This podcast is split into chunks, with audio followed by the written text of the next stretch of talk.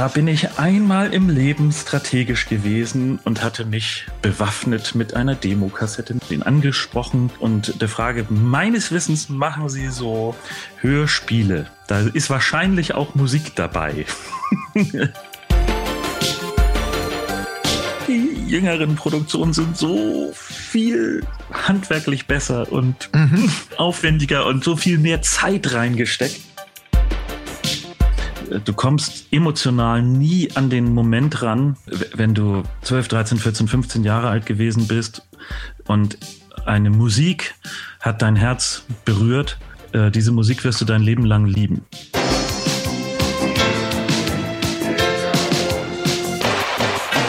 Herzlich willkommen auf dem Hörspielplatz. Wir sind Etienne, Colin Schröck und Johanna. Und wir sprechen mit unseren Gästen über ihre Lieblingshörspiele, damit verbundene Kindheitserinnerungen und alles drumherum. Also, Bleistift zum Kassetteentwirren bereithalten und los geht's. Hallihallo und herzlich willkommen zu einer neuen Folge vom Hörspielplatz. Es ist wieder Mittwoch. Ihr habt eure Podcast-App des Vertrauens geöffnet und findet hier diese kleine frische Folge wieder. Ich bin Johanna und ich bin nicht alleine. Mit mir ist heute Colin am Start. Hallo Colin.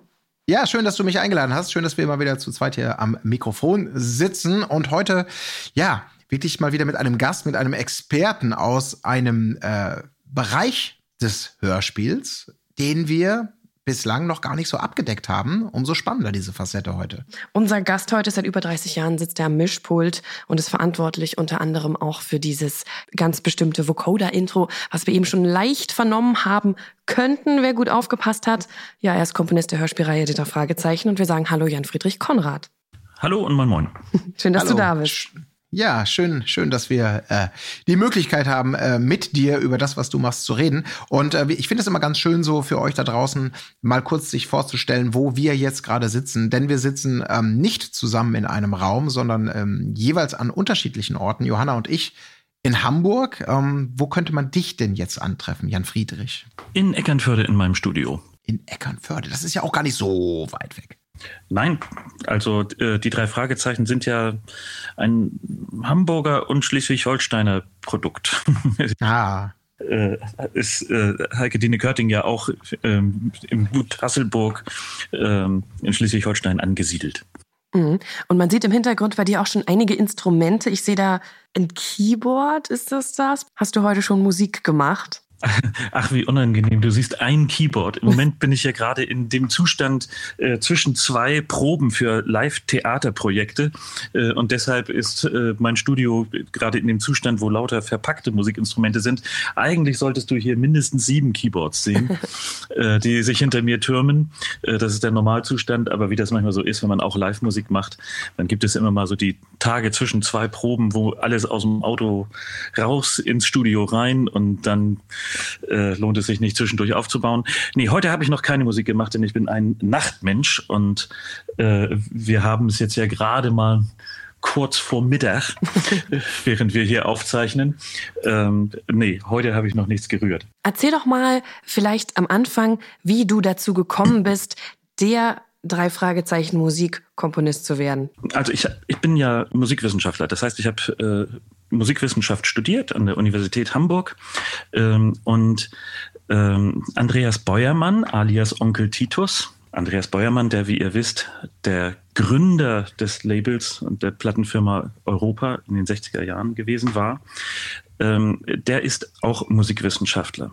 Äh, übrigens weltbekannt geworden dadurch, dass er Eigner der weltgrößten Sammlung historischer Tasteninstrumente war.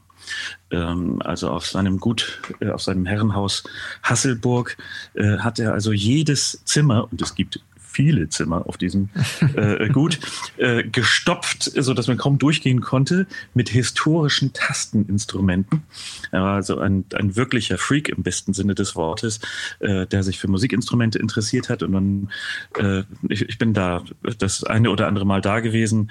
Äh, da musste man sich dann mal durchschlängeln zwischen einem Cembalo aus Baujahr 1430, dann an einem aus dem 17. Jahrhundert, dann an einem Giraffen Flügel aus dem. Also das ist, äh, das ist so seine Passion gewesen. Äh, also lange Rede, kurzer Sinn. er ist Musikwissenschaftler gewesen und hat Seminare gehalten, eigentlich einfach nur aus Spaß, denn äh, einen anderen Hauptberuf hatte er ja auch, wie wir alle wissen. Ähm, und äh, zu einem dieser, äh, dieser Seminare äh, über elektronische Musik äh, bin ich gekommen. Ich war zwar schon einigermaßen vorgebildet, aber das wollte ich mir nicht entgehen lassen. Und da bin ich einmal im Leben strategisch gewesen und hatte mich bewaffnet mit einer Demokassette, mit dem, was ich so in meinem winzigen Projektstudio so mache äh, und habe mir ein Herz gefasst und ihn angesprochen äh, mit meinem Unwissen und der Frage meines Wissens machen Sie so Hörspiele. Da ist wahrscheinlich auch Musik dabei. das ist so das, was ich mache. Falls Sie Interesse haben und es Ihnen gefällt. Äh, und so ging das los. Also du hast schon, ähm, du wusstest, gut, das ist ja auch sicherlich damals schon kein Geheimnis gewesen, was er sozusagen im, eigentlichen Beruf macht, das Europa-Label, was ja seit vielen Jahrzehnten zu dem Zeitpunkt schon sehr erfolgreich eben Hörspiele produziert hat. Und äh, hast es auch selber gehört? Also warst du quasi, bist du auch als Fan in dieses Thema reingekommen, weil es eben ja deine, deine Kindheit und Jugend auch schon berührt haben dürfte? Darauf gibt es eine eindeutige Antwort. Nein. Ich bin Ach. nie Kassettenkind gewesen, nie Hörspielhörer gewesen vorher. Ähm, und ich hatte absolut null Berührungspunkte mit der Materie. Also das erste Mal, dass ich ähm, das Label Europa wahrgenommen hatte, das war da muss ich ungefähr sechs Jahre alt gewesen sein und es muss ungefähr das Jahr 1970 gewesen sein. da hatte ich äh, am Ende der Straße meine Freundin Gesa besucht als Sechsjähriger und die hatte Märchenschallplatten. Äh, und auf diesen Märchenschallplatten, wir haben sie nicht gehört, ich hatte sie nur einmal in der Hand und dachte, aha, Märchenschallplatten. Und dieses, dieses Label Europa, das hat sich ja sofort vermittelt. Das merkt, das peilt man schon als Sechsjähriger. Aha, die ganze Haptik, das ist ja alles etwas preisgünstiger und lädt zum Sammeln ein, weil überall dieses Label Europa da drauf ist. und gibt sich nicht so staatstragend wie die deutsche Grammophon. Das kann man ja sofort, in, in dem Alter mhm. kapiert man das ja schon. Ne? äh, so, das, das, seitdem weiß ich, dass in jedem deutschen Haushalt eigentlich irgendwelche Europaschallplatten sind, die ja damals für fünf Mark erhältlich gewesen waren. Ähm, aber die ganze Sache mit den Hörspielen, geschweige denn mit den Kassetten, die ging an mir vollkommen vorbei. Hast du dann hm, auf gut Krass. Glück, nicht auf gut Glück, aber auf äh, also ins Blaue herein einfach irgendwelche Musiken darauf gemacht, also die einfach dein Stil waren? Oder hast du schon so Spannungselemente oder Bewegung oder so? Also wusstest du schon trotzdem, was du ungefähr, was gut ankommen könnte? Ja, da hatte ich eine Vorstellung von, also ähm, die Zeit, äh, das war, also die, diese erste Begegnung muss 86 gewesen sein, äh, vielleicht Anfang 87, weiß ich nicht. Ähm, ähm, da, das ist ja eine Zeit, wo die ähm, drei Fragezeichen noch gar nicht so huge waren, wie sie heute sind. Äh, und wo der Zeitgeist eigentlich geprägt war äh, durch eine oder am besten gekennzeichnet war durch eine Fernsehserie namens Miami Vice ähm, die heute musikalisch ja eher ähm, äh, auch wieder Kult ist und verbunden ist äh, mit einem Genre, was wir heute Synthwave nennen würden oder, oder Outrun, äh, Synthpop. Die, da war der Score von Jan Hammer. Das war, wenn ich das so ausführlich beantworten darf, ähm, eine unheimlich spannende Zeit in der Geschichte der äh, Musikproduktionsmittel. Äh, denn äh, ihr könnt euch vorstellen, ich war de facto mittelloser Student äh, und konnte äh, mir gerade mal einen der billigeren Synthesizer äh, sozusagen besorgen und ein Kassettendeck hat man natürlich auch, aber eben auch nicht viel mehr. In den 80er Jahren, da war gerade die sogenannte MIDI-Schnittstelle, also ein standardisiertes Interface für verschiedene Musikinstrumente, äh, neu gekommen der berühmte Yamaha DX7 äh, war frisch auf dem Markt, 1983 erschienen. Und wir Keyboarder äh, konnten dann auf einmal konkurrieren mit Tonstudios. Also man hat äh, mit Lowest Budget dann die Möglichkeit gehabt, äh, mit mehreren Musikinstrumenten und dem äh, Computer, also dann dem, dem Atari ST-Computer und Sequencer-Programmen Mehrspuraufnahmen mit Live-Instrumenten zu produzieren. Und das läutete einen Prozess ein, den man als Demokratisierung der Musikproduktion bezeichnen kann weil du dann ebenso als mittelloser Student mit Tonstudios konkurrieren konntest. Ne? Und mhm. genau in die Zeit ist das gefallen. Äh, und in genau diese äh, Schiene ich, hatte ich investiert und das passte genau zu dieser Ästhetik der Elektronika, äh, wie man sie eben bei dieser Fernsehserie Miami Vice äh, und einigen anderen äh, zu hören bekam.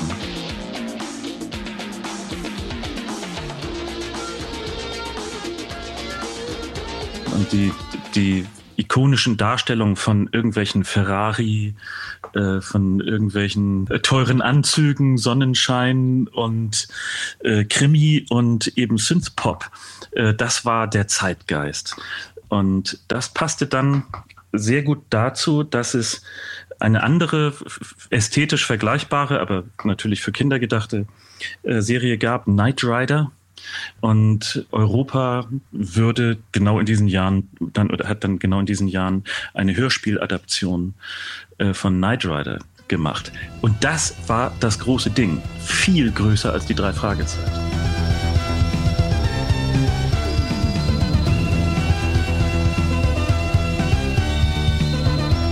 Und dazu passte das, was ich mit meinen Produktionsmitteln damals hatte machen können. Das ist also gar nicht so sehr eine Frage der künstlerischen Haltung, dass ich jetzt irgendwie unbedingt äh, nur mit Synthesizern arrangieren möchte und nicht Gitarre und akustisches Schlagzeug oder so, sondern es waren einfach die Produktionsmittel, die das vorgegeben haben. Das war das, was möglich war. Das ist wirklich interessant, weil wir hatten ja auch schon ähm, äh, Heike Dine Körting hier und diverse andere Menschen, die so in diesem, in diesem, in diesem, wie soll man sagen, in diesem Dunstkreis äh, von Europa äh, mit den Möglichkeiten und zu verschiedenen Zeitpunkten mit verschiedenen Gewerken rangekommen sind.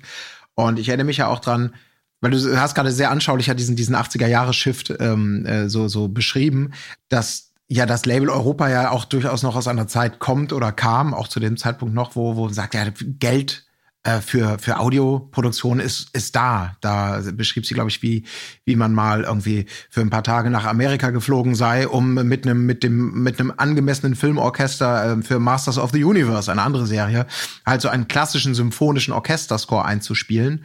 Ähm, aber natürlich, ähm, das ist dann diese Mischung aus Zeitgeist und Möglichkeiten. Du hast für mich, ich bin da mal in meiner Brust schlagen da tatsächlich so zwei Herzen, das muss gesagt sein, denn was du gesagt hast, diese Klangästhetik hat natürlich ganz, ganz viel äh, nach vorne gebracht, Dinge, die man, die ja, im wahrsten Sinne unerhört waren zum damaligen Zeitpunkt, weil es einfach neu war.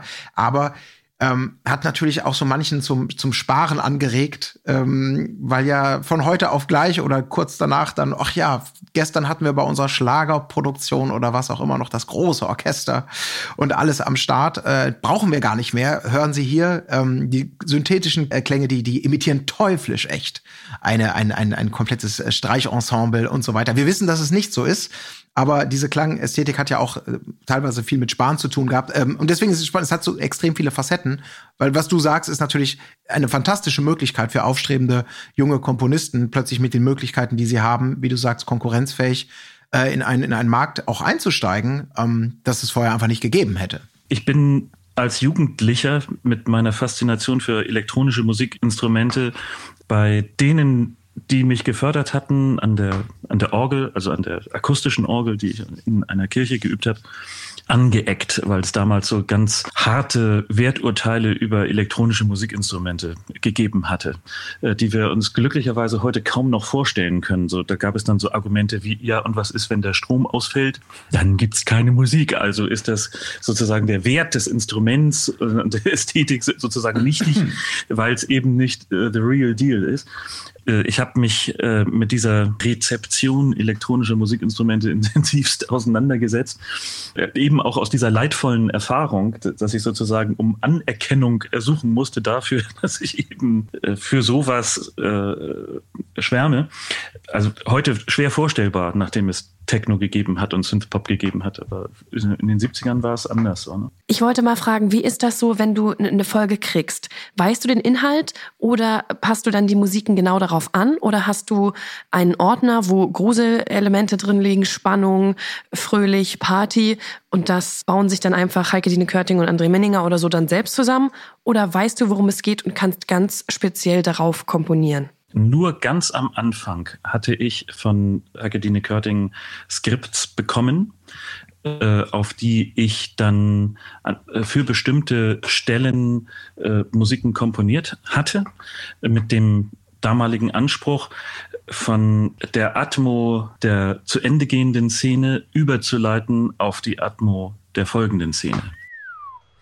Wir sollen ins Espeto? Sag mal, spinnst du? Der Schuppen ist vom Feinsten. Da können wir uns noch nicht mal Mineralwasser leisten. Wir müssen ja nicht unbedingt als zahlende Gäste auftreten.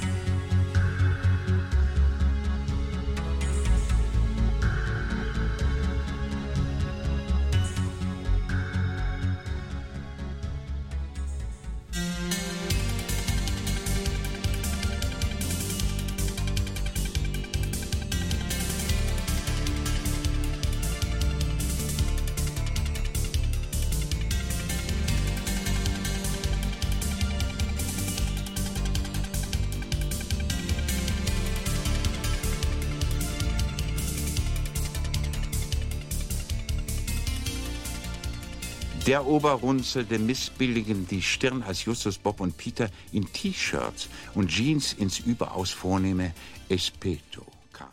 Das hat sich nicht bewährt. Seitdem erzeuge ich eigentlich nur noch Stimmungen. Also äh, in der Filmmusiktheorie würde man sagen, ich arbeite überwiegend in Mood-Technik. Das heißt, ich erzeuge Atmos, die einfach eine Intensität haben, liefere fertige Musiken zu Heike Dine Körting und André Minninger. Und insbesondere André hat die dann drauf, der hat die dann alle im Gedächtnis und wählt die passenden Musiken für die jeweiligen Szenen aus. Mhm. Und das ist tatsächlich äh, vom Vorgehen äh, so improvisiert und nassforsch es erscheinen mag, ähm, die beste Art zu arbeiten, einfach intensive Atmosphären musikalisch zu erzeugen und die dann mit der Geschichte kollidieren zu lassen. Und dabei kommt dann immer etwas Interessantes oder etwas viel Interessanteres dabei heraus, als wenn man jetzt versuchen würde, direkt auf ein Skript zu arbeiten.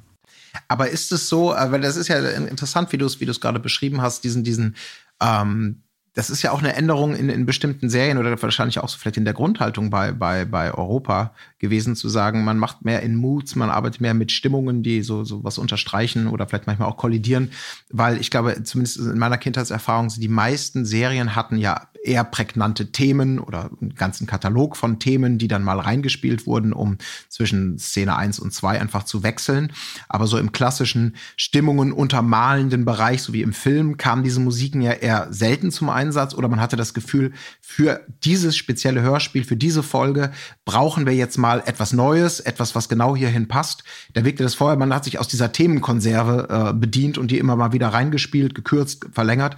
Und äh, wie viel wie viel Neues lieferst du denn an? Ähm, also ist es so, dass man sagt, um der Johannes Frage nochmal zu beantworten oder nochmal aufzugreifen, ähm, werden für jede Folge auch neue Moods, Stücke, Stimmungen oder Pieces irgendwie komponiert und eingereicht oder ist, ist das einfach eine große, große Bücherei, aus der sich dann entsprechend bedient wird, so wie es dann passt, wenn der André, wie du schon sagst, eigentlich genau weiß, was er vielleicht braucht oder in welchen Ordner er schauen muss. Letzt, letzteres ist richtig. Es gibt ein mhm. Archiv, ähm, das vor allem im Gedächtnis des begnadeten André Menninger ist. Ähm, und äh, daraus bedient er sich und versteht es da immer eine ähm, beabsichtigte Balance zu halten A von verschiedenen ähm, Komponisten und Produzenten und B von älteren vertrauten Produktionen und von neuem Material. Das mhm. heißt, man findet eigentlich in jeder Hörspielfolge irgendwie einen neuen Track, ähm, aber auch alte Tracks und äh, auch ganz verschiedene äh, Stile. Also äh, ein Musikkritiker würde vielleicht sagen, es ist eine eklektische Herangehensweise, also ein sich bedienen überall, wo es passt. Ähm, das heißt, man äh, lässt sowohl Orchestermusik kollidieren, als auch irgendwelche Elektroniker, als auch äh, irgendwelche Arrangements, die mhm. Aber das ist, glaube ich, auch, deswegen ist total spannend, dieses Thema mal hier zu haben, weil ich das selber auch sehr, sehr ähm, super interessant finde, ähm, weil ja gerade so Musik oftmals gefühlt so eine Nebenrolle spielt. Also zumindest vielleicht in der Wahrnehmung so mancher Hörerinnen und Hörer.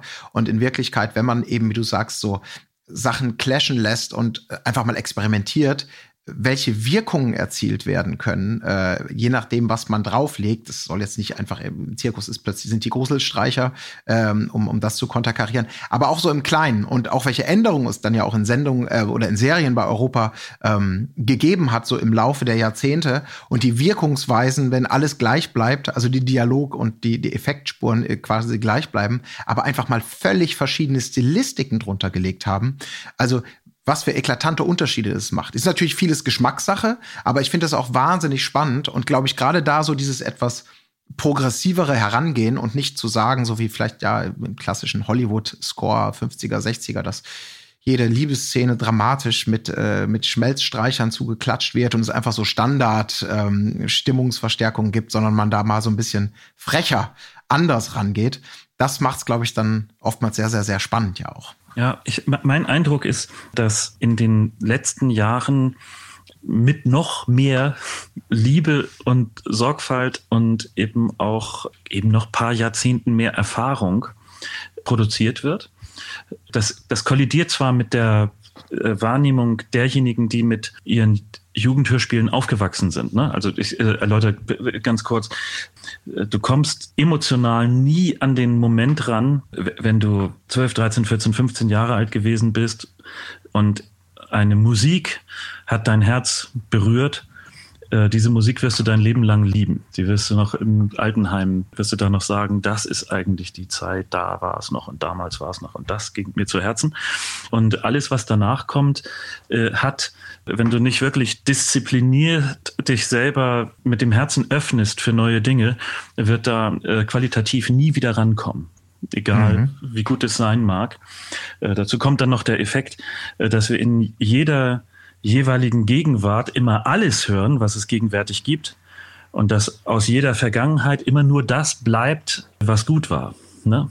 Wir hören uns die Schrottmusik der damaligen Zeit nicht mehr an. De facto sind ja gerade die drei Fragezeichen noch nie so bedeutendes Kulturgut gewesen, ne? so Bundesverdienstkreuzträchtiges Kulturgut gewesen wie gerade heute. Äh, das merke ich in der Produktion, dass viel weniger äh, fünfe gerade sein äh, stattfindet, sondern dass mhm. einfach noch sorgfältiger gearbeitet wird.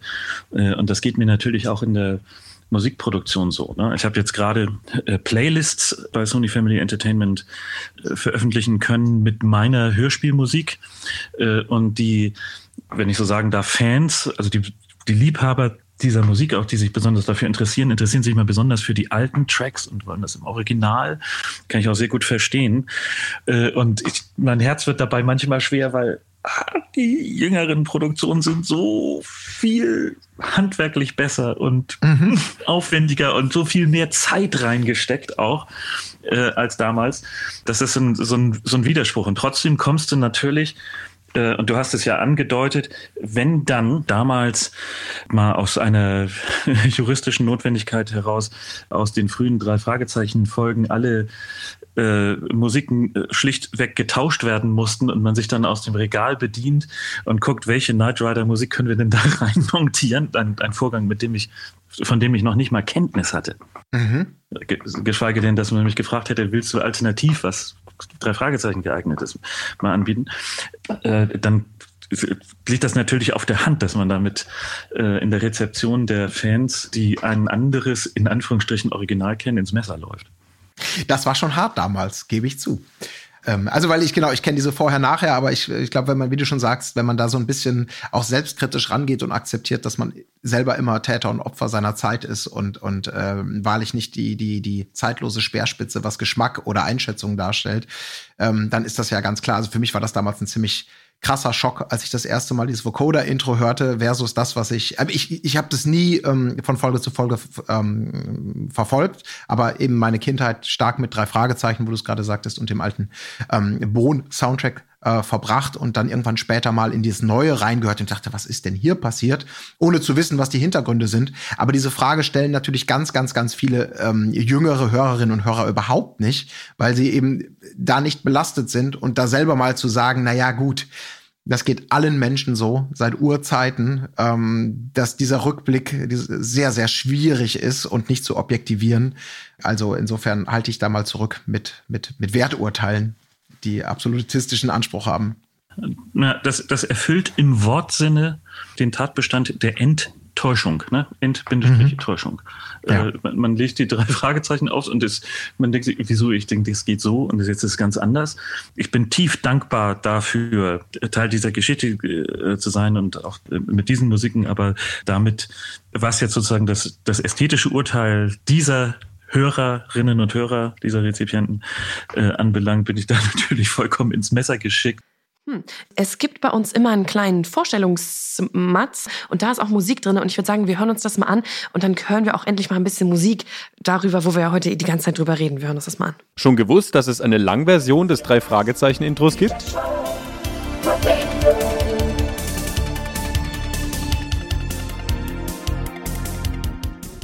Hinter diesem ikonischen Intro und auch der verzerrten Stimme steckt unser heutiger Gast, Jan Friedrich Konrad. Sein Intro prägte die ersten 124 Folgen der Hörspielserie. Obwohl, nicht ganz. Eigentlich gab es früher ein anderes Intro, aber aufgrund eines Rechtsstreits wurden alle alten Folgen neu abgemischt. N naja, alles etwas verwirrend. Ausgestattet mit Hardware-Synthesizern, Drumcomputern und einem Vocoder kreierte Konrad jedenfalls den einzigartigen Sound. Dafür wurde ihm auch die goldene Schallplatte verliehen. Aber nicht nur das Intro stammt aus seiner Feder, Konrad zeichnet sich auch verantwortlich für all die Musiken, die während der Hörspiele laufen. Manchmal wird es actionreich. Mal aber auch geheimnisvoll. Man könnte Jan Friedrich Konrad mit Fug und Recht als Veteran in der Hörspielszene bezeichnen. Denn der Musiker komponiert auch für viele weitere Hörspiele, unter anderem Hani und Nanni, TKKG oder auch Kultklassiker wie Knight Rider. Wir sind gespannt, wie man als Hörspielkomponist arbeitet und auch was denn wirklich hinter den verschiedenen Intros steckt. Ja, ein paar Fragen davon haben wir ja schon beantwortet, aber ich finde es immer noch mal ganz gut, das wird noch mal schön zusammengefasst. Das sind Musiken von mir und die, die sind so richtig alt. ja, aber äh, stellt euch vor, ihr würdet äh, in Verbindung gebracht mit den Dingen, die ihr gemacht und gesagt habt vor vor über 30 Jahren so, ne? also mein äh, Anspruch ist, meine Güte, was ist seitdem alles passiert? Also wir reden hier von Musiken, die vor dem Mauerfall entstanden sind. Mhm. Ja, also mal einmal kurz ziehen lassen, bitte, den Gedanken. Seitdem äh, hoffe ich doch sagen äh, zu dürfen, äh, dass ähm, sich auch bei mir viel getan hat. Also würdest du sagen, eben auch diese, seit du die Serie betreust, ähm, um mal bei den drei Fragezeichen zu bleiben für den Moment, ähm, hat sich die Klangästhetik dahingehend auch in den letzten Jahrzehnten, muss man ja sagen, seit du das mit betreust, auch immer gewandelt. Also das, was wir jetzt gehört haben, ähm, das ist dann auch wieder nur ein, ein, ein, ein, ja, wie soll man sagen, ein, ein Blick in die Vergangenheit, so ein, in ein bestimmtes Zeitfenster, 80er Jahre, Anfang 90er. Und ähm, heute versuchst du immer noch so ein bisschen das zu ändern, das anzupassen, mit Instrumenten anzureichern, ähm, um es zeitlos oder auch für dich vielleicht kreativ und spannend zu halten? Ja, von der künstlerisch-ästhetischen Haltung kann man wohl über die Hörspiele des Tonstudio Europas sagen, dass, ich gebrauche nochmal das seltsame Wort, eklektisch gearbeitet wird. Das heißt, man bedient sich dort äh, wo es nützlich ist. Man versucht nicht bei irgendeinem ganz bestimmten musikalischen Stil zu bleiben, bei einem bestimmten Genre zu bleiben, äh, sondern äh, stellt sich also möglichst breit auf. Und deshalb glaube ich, ist es auch gar nicht äh, so leicht äh, herauszuhören, von wem welche Musik ist. Mhm. Denn um das ganz klar zu sagen und damit es nicht falsch rüberkommt, ich bin nun nicht der Einzige und schon gar nicht der allereinzigste äh, Komponist, sondern wir sind vielleicht fünf, sechs Kollegen, die immer wieder eingesetzt werden, deren Musiken immer wieder eingesetzt äh, werden. Ich gehöre mit meinen Musiken sicher zu den häufiger eingesetzten, aber wir sind eben auch mehrere. Und da jetzt rauszuhören, welche Musik von wem ist, das ist, also es gibt Musiken, da frage ich mich, oder wenn ich gefragt werde, ist das eigentlich von dir, dann muss ich sagen, ich glaube ja. also genau weiß ich nicht. Aber du warst ja, ja auf jeden Fall stilgebender Komponist, also quasi die anderen orientieren sich ja schon ein bisschen, ne? was du damals sozusagen angestoßen hast, das dreht sich ja jetzt immer noch weiter. Hast du eine bestimmte Methodik, bestimmte Stimmungen zu erzeugen? Also mal angenommen, du willst jetzt was ganz Spannendes machen. Gibt es irgendwelche Elemente, auf die du nicht verzichten kannst dabei? Was setzt du da so ein, um eine richtige Spannungsmelodie zu bauen? Also zum einen lasse ich mich immer inspirieren vom Instrument und dem, was es mir gerade sozusagen sagt. Und zum anderen äh, versuche ich immer eine sogenannte Gestalt zu finden. Ich habe gerade eine kleine Anekdote von Richie Blackmore äh, gehört, äh, wie er für Deep Purple Smoke on the Water komponiert hat. Er hat sich hingesetzt und überlegt, wie hat Beethoven das eigentlich gemacht? Ne, seine berühmteste Gestalt ist das Motiv da, da, da, da. Das ist eine Gestalt. Und er hat sich gesagt, okay, wie kann ich etwas ebenso Geniales, Einfaches machen? Ich probiere mal mit rückwärts.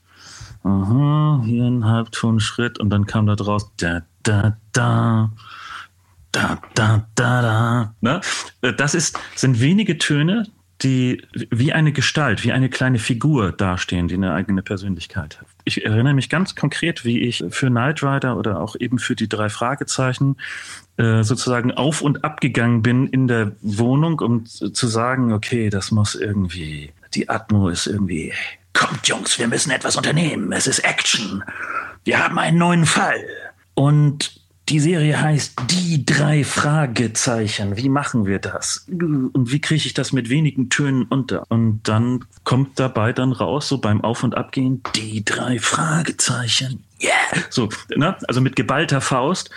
Äh, und das ist dann tatsächlich so ein Moment des Komponierens. Geht natürlich sehr schnell, aber das ist schon ein Moment, wo ich ohne am Instrument zu sitzen äh, auf und ab gehe und denke, wie machen wir hier jetzt äh, eine griffige Gestalt draus.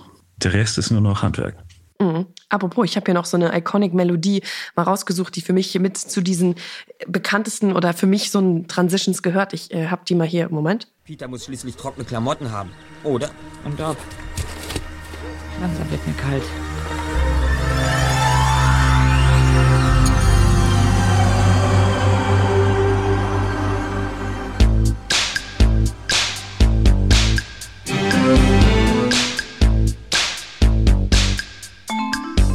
Das ist für mich mit eins der bekanntesten oder krassesten. Also das ist für mich so ja. die eigentlich die Transition, die so die, die wirklich häufig ja. eingesetzt wird, weil sie gut ist, weil sie stark ist. Das Ding ist, das Ding ist genial und es ist vom Kollegen Detlef Oels. ähm, äh, und äh, äh, ja, würde ich mir gerne auf meine Fahnen schreiben. Äh, nee, also dieses äh, das ist auch so eine Gestalt und das ist eigentlich die einzige, abgesehen jetzt von der Figur die drei Fragezeichen das einzige sogenannte Leitmotiv. Äh, mhm. Ich glaube, das Stück heißt Ein neuer Fall. Ein wirkliches Leitmotiv, also keine Muttechnik, äh, wie man als Filmmusiker sagen würde, äh, sondern ein Motiv, was etwas zu bedeuten hat. Nämlich, wir haben einen neuen Fall. Ja. Ja, ich finde auch eben das Spannende dabei, ich habe es jetzt gerade auch wieder äh, gehört, äh, äh, ich habe das nicht so im Ohr gehabt wie ihr, aber wie viele Wege nach Rom führen. Ich finde das, also dieses Feld zu sagen, wie könnte man eines, eine, eine Transition machen, ein Thema machen oder auch Szenen untermalen, um welche Wirkungen zu haben, äh, finde ich, finde ich unglaublich, unglaublich spannend und vielseitig. Weil die Auswirkungen eben krass sind, so wie man vielleicht im früher im 50er Jahre Western gesagt hätte, nee, nee, das ist diese US-amerikanische Western-Ästhetik und dann kommt äh, Ende der 60er kommen die Italiener und adaptieren damit Ennio Morricone und Sergio Leone irgendwie ein, eine völlig andere Klangästhetik mit einer ganz anderen Wirkung, die vielleicht heute noch viel ikonischer ist oder zumindest ähm, genauso beliebt wie manch anderes, äh, was aus heutiger Sicht dann eher so ein bisschen vielleicht spießiger wirkt. Ähm, äh, ich hatte Johanna, ich hatte auch im Vorfeld ein Klangbeispiel gegeben, was für mich auch dieses Beispiel ähm, oder wie, wie unterschiedlich Musik wirken kann, ähm, auch im, im Rahmen der drei Fragezeichen, alte Musik, neuere Musik, äh, für mich super plastisch macht. Es ist für mich eine meiner, meiner absoluten Lieblingsszenen aller Zeiten im Original. Und das meine ich jetzt aber auch gar nicht wertend, weil ähm, mich würde einfach nur interessieren, wie du das, wie du das wahrnimmst, weil das sind so zwei völlig unterschiedliche, die Originalszene und so wie es später nochmal interpretiert wurde, zwei völlig verschiedene Herangehensweise, die beide absolut ihren, ihren ähm, ihre Bedeutung haben. Aber wie würdest du es vielleicht machen? Das wäre vielleicht die interessante Frage, wenn wir die beide mal gehört haben. Ähm, ja, es geht um den tanzenden Teufel. Mhm. Ich fahr mal ab den Vogel. Wie? Ah! Der tanzende Teufel! Er will die Figur haben. Ach, ach, ihr Zwerge! Verderben den Spöttern! Was ist die Figur? Wer bist du? Hört ihr den Schamanengeist? Ihr Narren? Der große Kahn der goldenen Horde wartet im Wind auf den tanzenden Teufel. Tanzender Teufel? Kahn? Goldene... Was? Wir sind eins und wir sind alle. Wir sehen alles, wissen alles.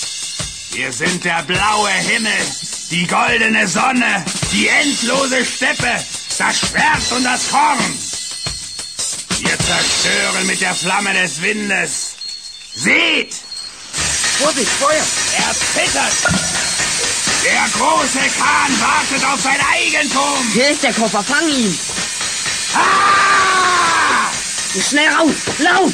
Da ist richtig was los, meine Herren. Ja, das ist so richtig so irgendwie für mich das 70er Jazzrock-Erbe, einfach äh, Schlagzeug, Halftime, so, so, so eine suggerierte Macht, da hält eine vermeintliche übernatürliche Entität, hält da so einen Monolog über was er kann, was er in der Lage ist und das wird einfach nur mit mit mit Schlagzeug-Groove unterlegt. Es, hat, äh, Ich, ich habe jetzt auch nur ein Schlagzeug gehört. Ich kannte die. es ist nur ein Schlagzeug drin. Es ist tatsächlich, glaube ich, auch nur in dieser Folge damals benutzt worden für diese Szene. Okay, ich habe mich gefragt, ob da irgendwie was phasig ist und dann Mono zusammengemischt sich ausgelöscht hat oder so. Deshalb musste ich da einmal nachfragen. Ja, nee, okay, Schlagzeug, ja. Hm. Genau, also da, Und das, sehr progressive Alte. Auf jeden Fall keine Einschlaffolge, weil das würde mich zum Beispiel rausbringen. Ich äh, spiele mir das Neue ab, wie es dann quasi äh, verändert wurde. Er will die Figur haben. Ach, ach, ihr Zwerge! Verderben den Spöttern! Was ist die Figur? Wer bist du? Hört ihr den Schamanengeist? Ihr Narren? Der große Kahn der goldenen Horde wartet im Wind auf den tanzenden Teufel. Tanzender Teufel? Kahn? Goldene... Was? Wir sind eins und wir sind alle. Wir sehen alles, wissen alles. Wir sind der blaue Himmel, die goldene Sonne, die endlose Steppe, das Schwert und das Korn. Wir zerstören mit der Flamme des Windes. Seht, Vorsicht, Feuer! er zittert. Der große Kahn wartet auf sein Eigentum. Hier ist der Koffer, fang ihn! Ah! Schnell raus! Lauf! Ja. Also völlig unterschiedlich.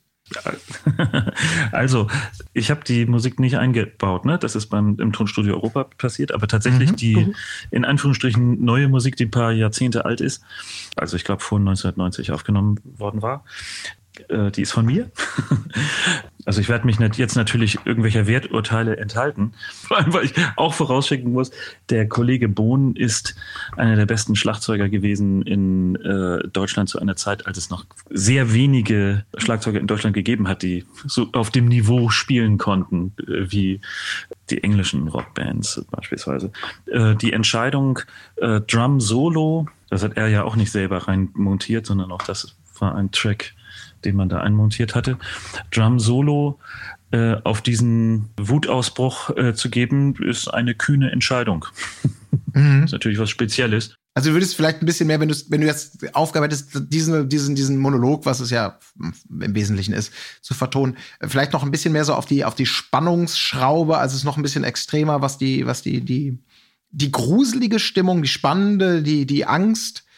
Ich finde das total spannend. Also ich, ich will auch gar, ich, es geht, wie du schon sagst, es geht gar nicht ums Werturteil. Ich finde es einfach nur total spannend, welche, welche Effekte es letztendlich hat und wie viele Wege hier nach Rom führen könnten. Und jeder kann spannend sein weil es ja ein sehr offenes Feld ist. Ja, also würde es so laufen, dass man mich heute fragte, was würdest du auf diese Aufnahme eines Schauspielers spielen als, als Muttechnik, äh, dann würde ich eben auch versuchen, ohne mich in den Vordergrund zu drängen, das Abgründige äh, zu kommentieren. Abstürzende Tonfolgen, maximale Dissonanz, Downer, ne, so mhm. Unbehagen und Aufruhr zu kommentieren. Ein, ein Mensch, der vor die Hunde geht. Mhm. André Minninger würde jetzt wahrscheinlich sagen, Jan Friedrich, das brauchst du gar nicht kombinieren. Äh, ich ich habe das hier, ich weiß genau, das hast du schon, das hole ich aus der Karte, aus dem Archiv und aus dem Ordner. Ne? Ja. gibt es in der Musik oder gibt es irgendein Stück, so, solange dich du da noch dran erinnern kannst, auf das du besonders stolz bist oder wo du sagst, Mensch, das ist so eine besondere Perle geworden? Ja. ja, natürlich. Es gibt immer, äh, aber die Kriterien dafür sind, glaube ich, äh, sehr speziell. Wenn ich sage, sagen würde, wo etwas gut gelungen ist, dann wenn die Bedeutung der einzelnen Instrumente im Arrangement und das, was sie spielen, äh, klar zuzuordnen ist. Dann, dann äh, bin ich froh und zufrieden damit. Ich bin immer dann froh, wenn es nicht nach Alleinunterhalter klingt. Hm, stark. Ja, weil ver verstehst du, denn, denn, mhm. denn wenn man, wenn man äh, das nicht berücksichtigt, äh, und so wie man früher mit Heimorgeln äh, umgegangen war, so dass man sagte, mit dem Instrument kannst du ein ganzes Orchester ersetzen. Äh, und da so einfach so, oder Portable Keyboards, und da einfach so reinläufst und sagst, das ist ja toll, hier ist ein Saxophonklang, da spiele ich jetzt mal eine Melodie auf dem Saxophon. Äh, ihr wisst, wie das klingt, ne? Das ist dann mhm. genau so, wie originäre äh, gute Musik nicht klingt, äh, sondern richtig so, ja, fast, aber Kaufhausmusik. Und, und den Effekt wollen wir natürlich nicht. Obwohl mhm wir äh, alleine im Studio sitzen. Ne? Absolut. Vor allem jeder kann sich darunter was vorstellen, so wie so ein, wie so ein mhm. Keyboard-Saxophon oder diese Streicher auf dem Keyboard klingen. Das weiß man, also ne, war das natürlich schon alles im mhm. Kopf und ich verstehe dann deinen Anspruch daran, dass du da natürlich das anders umsetzen willst. Ja, deshalb wirst du kaum ein Saxophon in meinen Tracks hören. Äh, ich, ich habe auch mal mit einem Saxophonisten gearbeitet und äh, das ist auch gekommen, aber jetzt so einfach so, na, merkt doch keiner, auf die Art arbeite ich eben nicht. Ja, mhm. es ist ja gerade mhm. ähm, erschienen ja. von dir eine neue Playlist, die heißt Myth. Mhm. Die, es gibt schon die Playlist Action. Das ist auf Spotify, habe ich es gefunden, eine Playlist von deiner Musik. Wer hat die zusammengestellt und warum gibt es diese Playlist? Ich wurde in der Tat von vielen äh, Freunden der Hörspiele und der Hörspielmusik gefragt, wann kann man das mal alles bekommen? Bitte auf Vinyl und bitte auf CD und kann es nicht mal deine Musik in, ohne dass jemand reinquatscht im Hörspiel, mal so komplett zu hören geben? Äh, und das habe ich auch immer gewollt und äh, wir haben es jetzt endlich hingekriegt. Die Musiken, die habe ich im Wesentlichen selber zusammengestellt und wir machen im Ganzen drei Playlists, also zum einen Action und Myst, äh, also mystische Musik, die äh, bereits erschienen sind. Und dann wird es noch eine weitere geben, das darf ich spoilern, die wird dann Suspense heißen. Äh, das wird dann also die gruselige, schreckliche, fürchterliche Musik sein. Äh, äh, und da wollte ich einfach alles, was verfügbar ist, was nicht verloren gegangen ist in den äh, all den Jahren und gut ist und in den drei Fragezeichen Verwendung gefunden hat, also was diesen Kriterien genügt, in eine lange Playlist äh, integrieren, äh, bei der man so richtig schön wie mit einem Hörspiel wegnisseln und einschlafen kann. Musik soll Menschen erreichen und das tust du ja auf jeden Fall. Das hört man ähm, raus, dass du das mit Leidenschaft betreibst und natürlich auch die Fans da draußen, die dich ähm, ja voll in ihre Herzen geschlossen haben als einen der Komponisten im Hause Europa und äh, für die drei Fragezeichen. Ja, Johanna, ich denke, ich spreche für uns beide, wenn ich sage, vielen, vielen, vielen Dank, dass du dir die Zeit genommen hast, so ein wenig in deiner, in deiner Art und Weise zu arbeiten, in deiner, mit konkreten Beispielen einfach mal ja ein Schlaglicht auf Musik und äh, die Untermalung in Hörspielen hier zu werfen. Vielen Dank. Bitte, sehr gerne. Ja, vielen Dank, dass du da warst und uns quasi mitgenommen hast in deinen Kopf auch ein bisschen. Wir sagen aber auch Dankeschön an alle, die diese Folge gerade gehört haben. Vielen Dank. Lasst gerne eine Bewertung da, wenn ihr mögt. Das hilft uns sehr. Und dann hören wir uns einfach beim nächsten Mal. Tschüss, bis dann. Tschüss. Hörspielplatz ist eine gemeinsame Produktion von Rocket Beans Entertainment und Europa Hörspiele. Neue Folgen gibt es alle zwei Wochen.